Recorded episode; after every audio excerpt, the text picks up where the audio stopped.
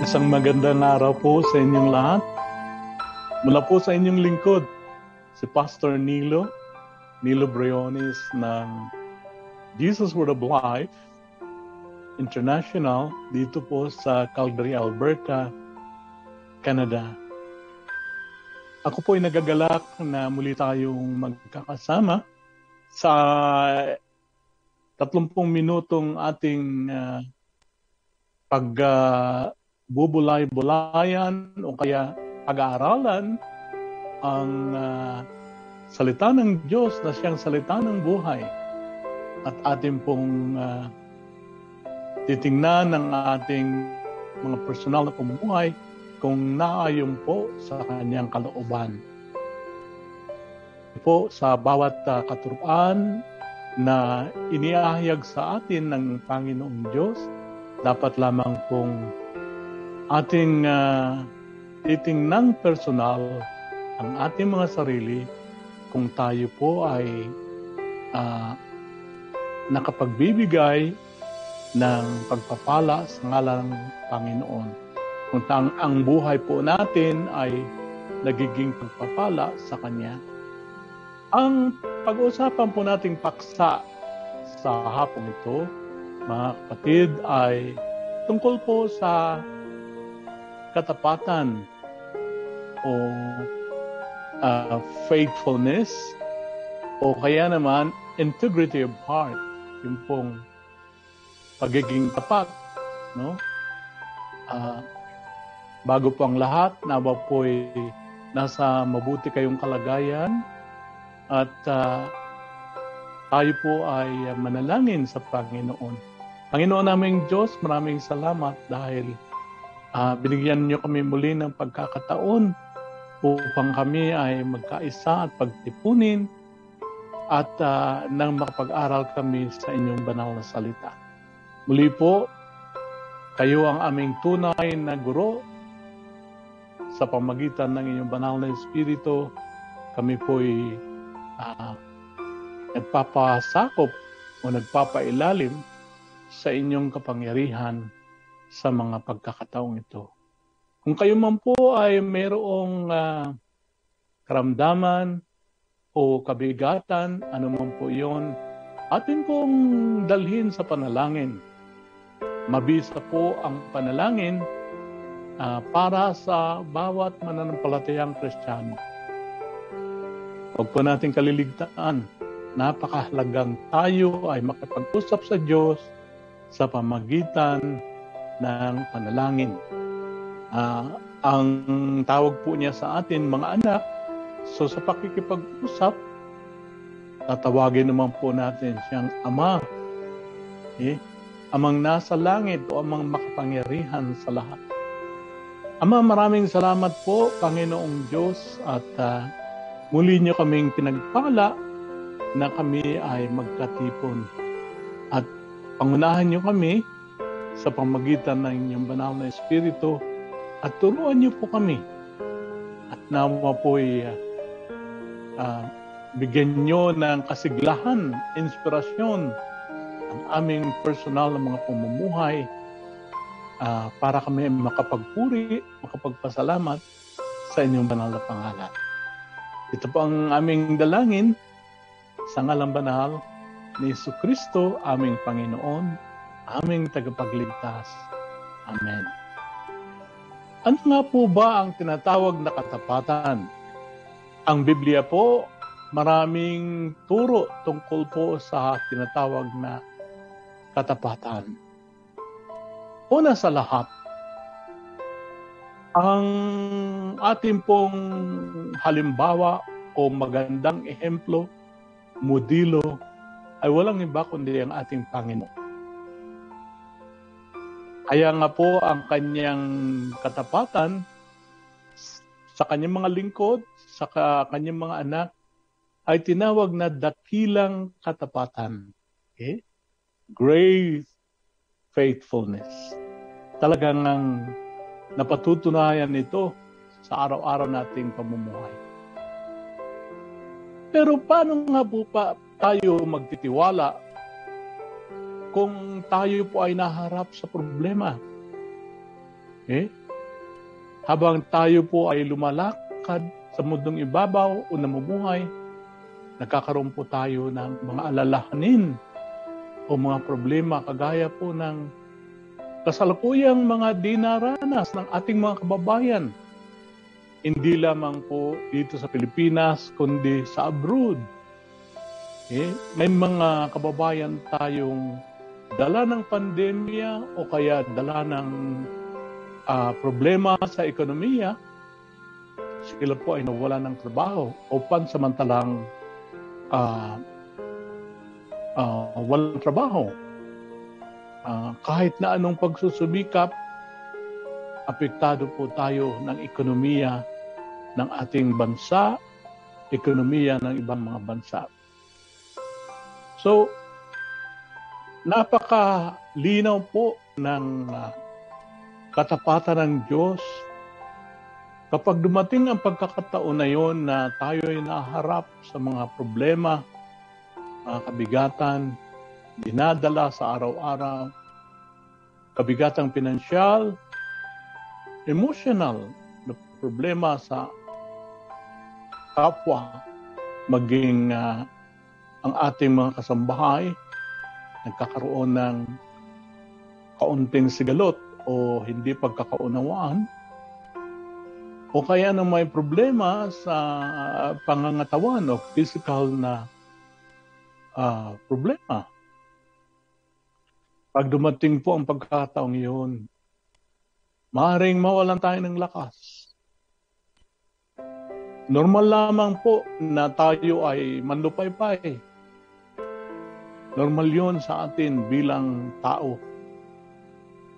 Pero alalahanin natin na may Panginoon na talagang dakila ang katapatan. Yun pong ating uh, isa sa mga paboritong verses sa Biblia sa Hebreo 13 uh, 5 okay, sa Talatang iyon nagsasabi ang Panginoon na hindi kita iiwan ni hindi kita pababayaan. Tunay nga pong tinutupad niya yun.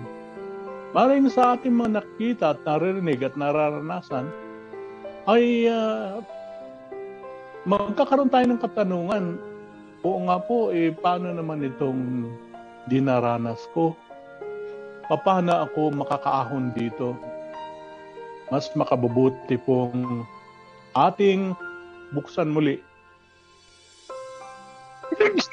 Sorry. Buksan muli natin ang Biblia at uh, tingnan natin ang mga verses na nagpapatunay na tapat siya. Okay?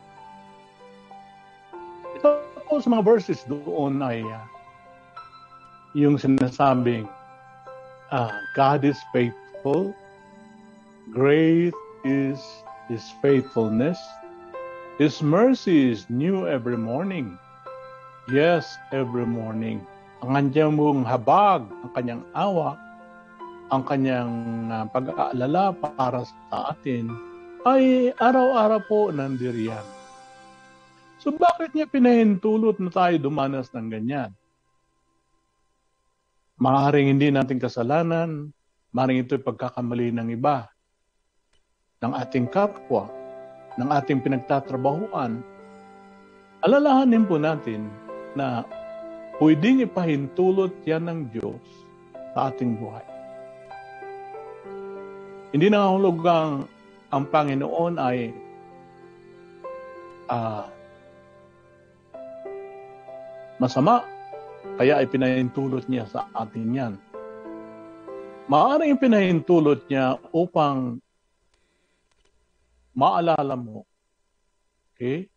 So that you would realize, malaman mo na ang Diyos ay tapat. Tapat na magpo-provide sa inyong pangailangan habang ikaw ay nandiriyan nakasadlak sa uh, sitwasyon na yan. Maaring ikaw ay uh, wala ng trabaho pero maaaring mag-provide ang Panginoon ng mga tao na tutulong sa iyo. mga taong noon ay hindi mo man lang kinakausap, pero ngayon malapit ang kalooban mo. Mga taong nare-realize mo na sila pala ay mabuti ang kalooban. Kahit na po sinong tao pwedeng gamitin ng Diyos upang tayo ay pagpalain niya.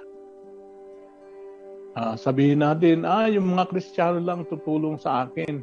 Marahil ganyan ang mangyayari. Hindi po. Ang Panginoong Diyos, hawak niya ang puso ng bawat tao. Maging mga hari. At uh, pwede niyang ibulong sa kanila o impress uh, ipaisip sa kanila na tulungan mo ang tao ito. I-guide mo ang tao. Pwede siyang magpadala ng mga taong ganyan na tutulong sa iyo. So ang mga yun ay expression o demonstration ng katapatan ng Diyos. Maaring dumaranas tayo ng mga kahirapan upang ma-realize natin na may Diyos na tapat na handang tumulong sa atin ayon sa kanyang kaparaanan at ayon sa kanyang panahon. Ang kailangan lamang po ay maging matyaga tayo. Sabi nga sa Biblia, be still okay? and know that I am God. Nakasulat po sa Book of Psalms yun na huwag kang magpapanik. Alalahanin mong ang iyong ama ay Diyos na siyang naglalang ng langit at lupa. Na siyang punong-puno ng kapangyarihan at makapangyayari. Tandaan po natin palagi yan. Kahit na nga po ibulong sa atin ng kalaban na hindi tayo karapat-dapat na pagpalain, huwag po nating paniwalaan dahil ang Diyos ay tapat. Tapat magpakailanman. Okay? Basahin natin ang Biblia. Hanapin natin ang mga verses na magpapatunay na tapat ang Panginoon. So muli, nasabi ko maaring ipahintulot niya ang mga kahirapan sa buhay upang ma-realize natin na ang Diyos ay puno ng katapatan at kaya kanyang i-provide, kaya kanyang palakasin at pagpalain sa panahon ng kagipitan. Pangalawa po, napakalaga ng katapatan hindi lamang sa pakikipagrelasyon natin sa Diyos, kundi sa pakikipagrelasyon natin sa pamilya.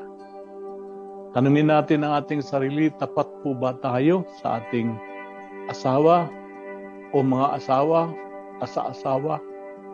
O tapat tayo sa ating mga anak? Hindi lamang yon ang relasyon natin sa ating employer o kapwa-empleyado.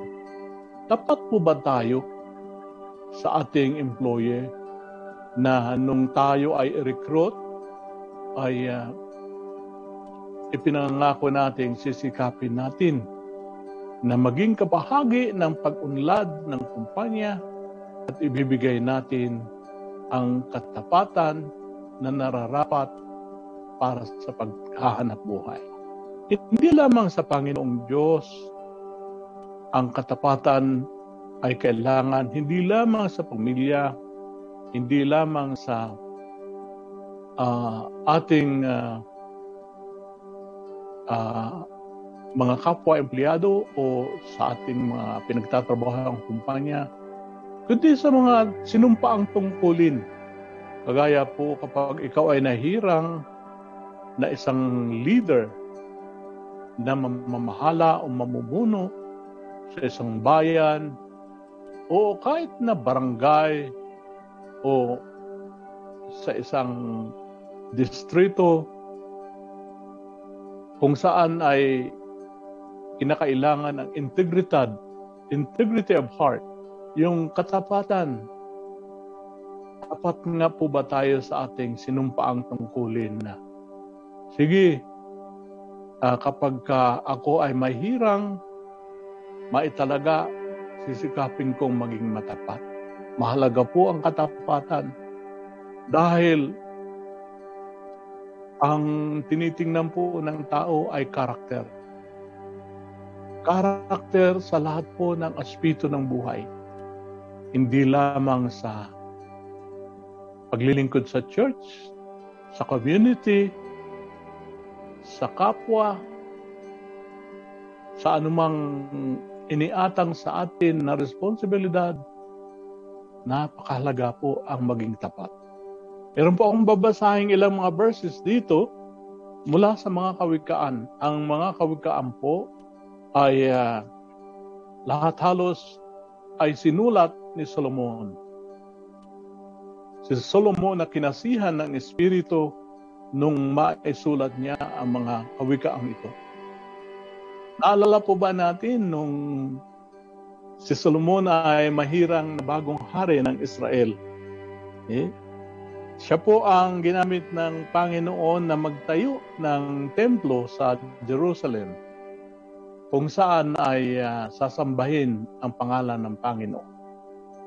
Ito po ay patunay na uh, uh, ang Diyos ay pagpapalain niya ang bayang Israel. Pero conditional po yun.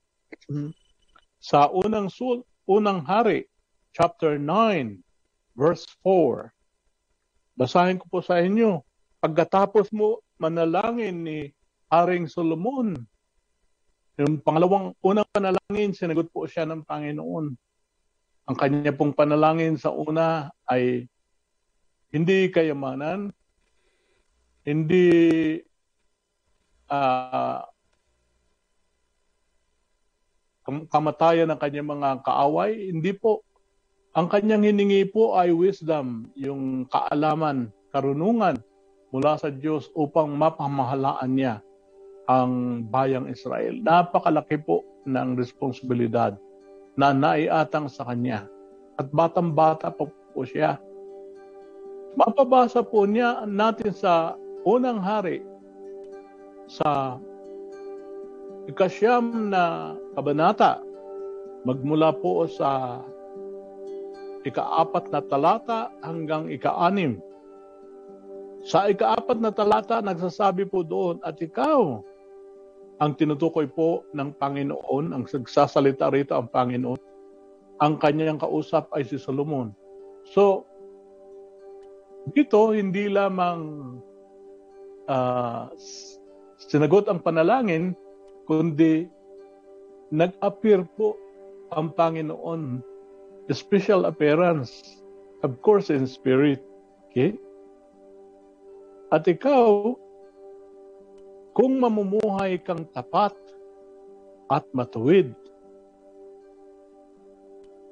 okay, sa aking harapan, katulad ng iyong amang katulad ng iyong ama na si David, at kung gagawin mo ang lahat ng ipinagagawa ko sa iyo at tutuparin ang aking mga tuntunin at mga utos, paghahariin ko sa Israel ang iyong mga angkan magpakailanman. Ipinangako ko ito sa iyong ama na si David nang sabihin ko sa kanya, laging mamumula sa angkan mo ang maghahari sa Israel. So pagpapala sa bayang Israel kasi palaging magpo-provide si Lord ng leader para sa kanila. Alam niyo po ang nagtatalagaan ng leader, uh, ang Panginoon po. Siya po ang nakakakita ng kalooban ng tao. Siyang nakakaalam sa mga mangyayari sa bukas. Kaya itinatalaga po niya ang taong may integridad sa puso, kalooban, may katapatan, totoo sa kanyang sarili at totoo sa kanyang kapwa. Ang kanya pong pananalita ay talagang napakahalagang pakinggan dahil siya po ay tapat kung ano ang nasa loob ng kanyang puso, sa kanyang kalooban, siya pong lumalabas. Wala pong kahalong pagbabalat kayo. Kung siya ay uh, nangailang magsalita, magsasalita siya. Nang walang kahalong pamumulitika o kahalong pagkukunwari. At kung siya man ay leader na naihirang ng taong bayan, dapat po ang kanyang mga pangako ay kanyang tinutupad alang-alang sa kapakanan ng bawat Pilipino o sa buong sambayanan. So sabi niya, kung lalakad ka, kung mamumuhay ka na tapat at matuwid sa aking harapan, So ito po ang kondisyon ng Panginoon. Kung mamumuhay si Solomon ng tapat at matuwid sa harapan ng Panginoon, talagang pagpapalain. Hindi lamang si Solomon, kundi ang buong bayan ng Israel. Pero may kahalong warning itong pangungusap ng Panginoon.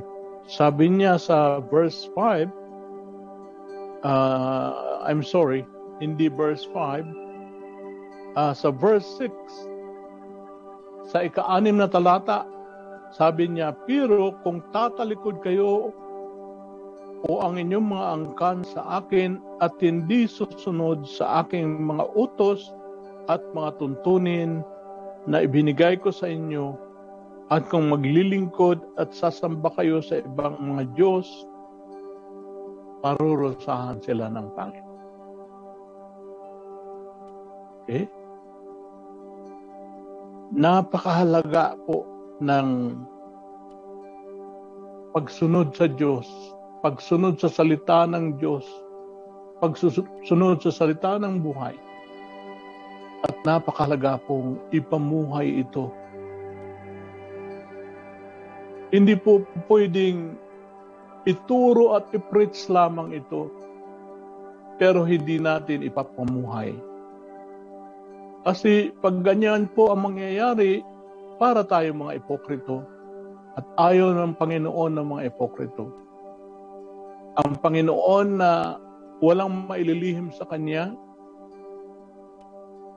kailangan kung ano ang ating mga pangungusap, mga pangako, ay dapat nating tutup din o isagawa sa sarili nating pamumuhay. Iyan tayo pagpapalain ng Diyos. Ang sabi nga po ng uh, mga kawikaan sa ikatatlong uh, kabanata at sa mga talatang ikatlo at ikaapat mga Kawikaan, chapter 3, verses 3 and 4, ang sabi po doon ni Solomon, Manatili kang mapagmahal at matapat. Alalahanin mo itong lagi at itanim sa iyong isipan. Kapag ginawa mo ito, malulugod ang Diyos, pati na ang mga tao. So, Solomon is speaking from his experience, no? Sabi niya, manatili kang mapagmahal. Mapagmahal sa kapwa, hindi lamang minamahal ang sarili. Kung anong gusto mong mangyari sa sarili mo, siya mo namang ginagawa sa kapwa mo. Okay? Di ba sinabi yan ng Panginoon? Gawin mo ang gusto mong gawin din sa iyo ng iba. So alalahanin mo itong lagi at itanim sa ating mga sa, sa ating mga isipan. Manatili kang mapagmahal at matapat. Kapag ginawa daw po natin yon, malulugod ang Diyos, masisihan ng Diyos. God will be blessed. Hindi lamang ang Diyos, pati na ang kapwa-tao. Kaya may pagpapala sa mga tapat eh. Sa mga kiwa, kawikaan, uh, chapter 28, verse 20. Ang taong tapat ay sasagana sa pagpapala. Ngunit ang taong nagmamadaling yumaman ay pinarurusahan. May mga tao kasing they cut corners, nagmamadali para yumaman. Kaya dadaanin nila sa mga illegal at hindi righteous na pamamaraan, matuwid na pamamaraan. Sabi ng Panginoon, ang taong tapat. Tapat ka sa trabaho mo, tapat ka sa tungkulin mo sa bayan, tapat ka sa paglilingkod sa anumang may atang sa iyong responsibilidad. May tao mang nakakakita o wala, alalahanin mong ang Panginoon hindi natutulog. Nakikita niya ang pagsusumikap mo at pagiging tapat mo. So, sasagana raw sa pagpapala ang taong yun. Ito'y nakasulat. At kapag nakasulat, lalo't ito ay pangako, nag, namula sa kanya, magkakaroon po ito ng katuparan. Sasagana ka, sasagana kayo na tapat sa anumang tungkuling ginagawa niyo alang-alang sa kumpanya, alang-alang sa bayan, alang-alang sa pamilya. Okay? At ang taong nagmamadaling yumaman ay parurusahan talaga yung hindi dumadaan sa tapat na pagserbisyo, tapat na pagtatrabaho o tapat na paglilingkod. Maging ang pamilya natin, di ba ang sabi ng ni Apostol Pablo, sinungaling ang isang taong nagsasabing mahal niya ang pamilya, ngunit pinababayaan. Ibig sabihin, kapag ka lip service lamang ang ginagawa natin at hindi naman talaga natin ginagawa ng buong katapatan, aba eh, hypocrisy po yan at uh, hindi maganda. Maaring tayo ay uh, hindi pagpalain dahil ang Kabaligtaran po kapag nagiging tapat po tayo, talagang sasagana. Hindi lang pagpapalain, sasagana ang pagpapala sa atin mula sa Panginoon. Mahal tayo ng Diyos. Mahal ka ng Diyos. Tandaan niyo po yan. Kaya wag po tayong mawawala ng pag-asa kung tinanggap mo na po si Jesus bilang personal mong Panginoon, tagapagligtas, nagbalik loob ka na sa Kanya, at tumingi ka ng patnubay, pagpapatawad, at tinangkin mo siya o tinanggap mo siya bilang Panginoon. Ibig sabihin, susundin mo siya. Susundin mo ang kanyang mga utos, ang kanyang mga tuntunin, ang kanyang mga salita, na siyang salita ng buhay, pagpapalain ka ng Diyos. Kung magiging tapat ka at matuwid sa harapan ng Diyos, pagpapalain ka ng Diyos. Sasagana ang pagpapala sa inyo, sa ating lahat. Sa ating bayan, kung tayo po ay hindi lamang magkaisa, kundi maging tapat sa mga tungkulin ng bawat uh, uh, kumpanya, tungkulin ng bawat manggagawa, kung tayo po ay magiging tapat, tayo po ay pagpapalain. Ang buong sambayanan po ay pagpapalain ng Diyos. Yan po ang hangarin natin na makita natin ang kapwa na pinagpapala ng Panginoon. Talagang makapag-testify siya, makapagpapatutuo na buhay ang Diyos. Ang Diyos ay puno ng pag-ibig. Kaya muli po, akin pong uh, ipinagpapasalamat sa Panginoon. Ang aral na ito na siyang napakalaga. Masusundan pa po ang mga aral na ito. Mga aralin tungkol sa karakter na dapat nating ipamuhay.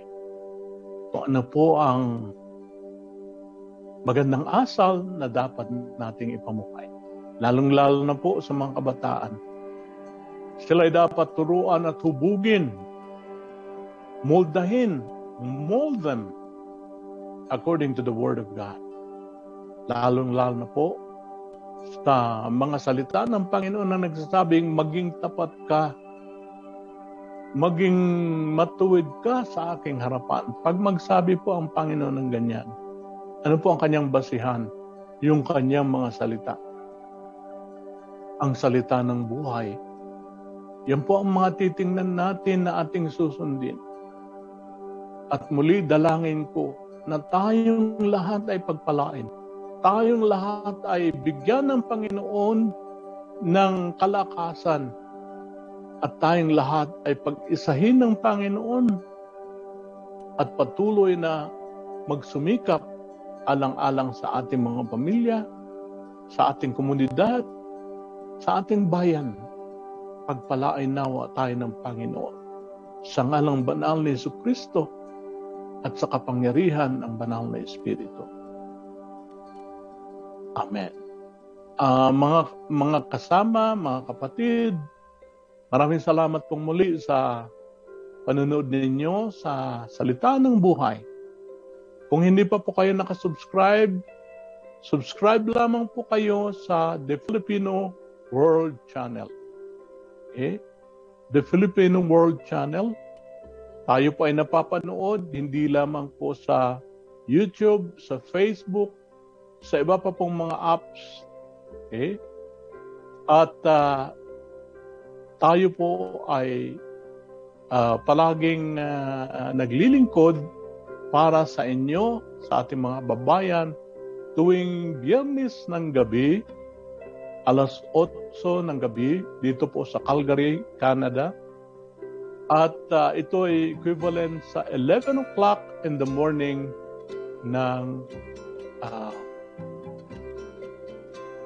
linggo. So I'm sorry.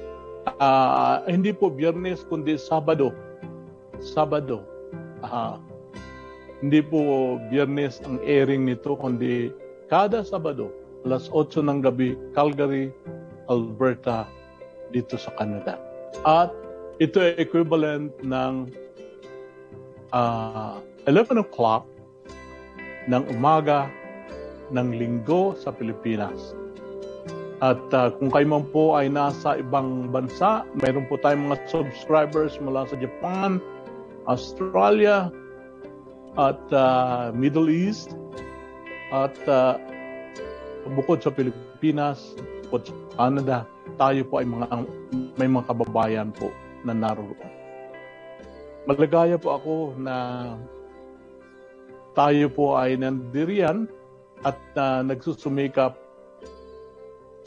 at uh, naghahanap buhay na maayos. Dahil ang inyo pong lingkod ay uh, dati rin pong isang overseas foreign worker sa Middle East. At nararanasan ko po ang nararanasan ninyo. Kuminsan, yung lungkot, lalo na pag uh, malayo tayo sa pamilya. Pero gabayan kayo ng Panginoon, pasiglahin kayo ng Panginoon, bigyan kayo ng inspirasyon sa araw-araw upang pagpalain tayo sa ating mga hanap buhay at pagsisikap sa buhay. Muli po, ang inyong lingkod, si Pastor Nilo, nagpapasalamat at napasama po kayo sa uh, paksang ating pinag-aralan tungkol po sa katapatan. Okay? See you next Saturday at God bless you.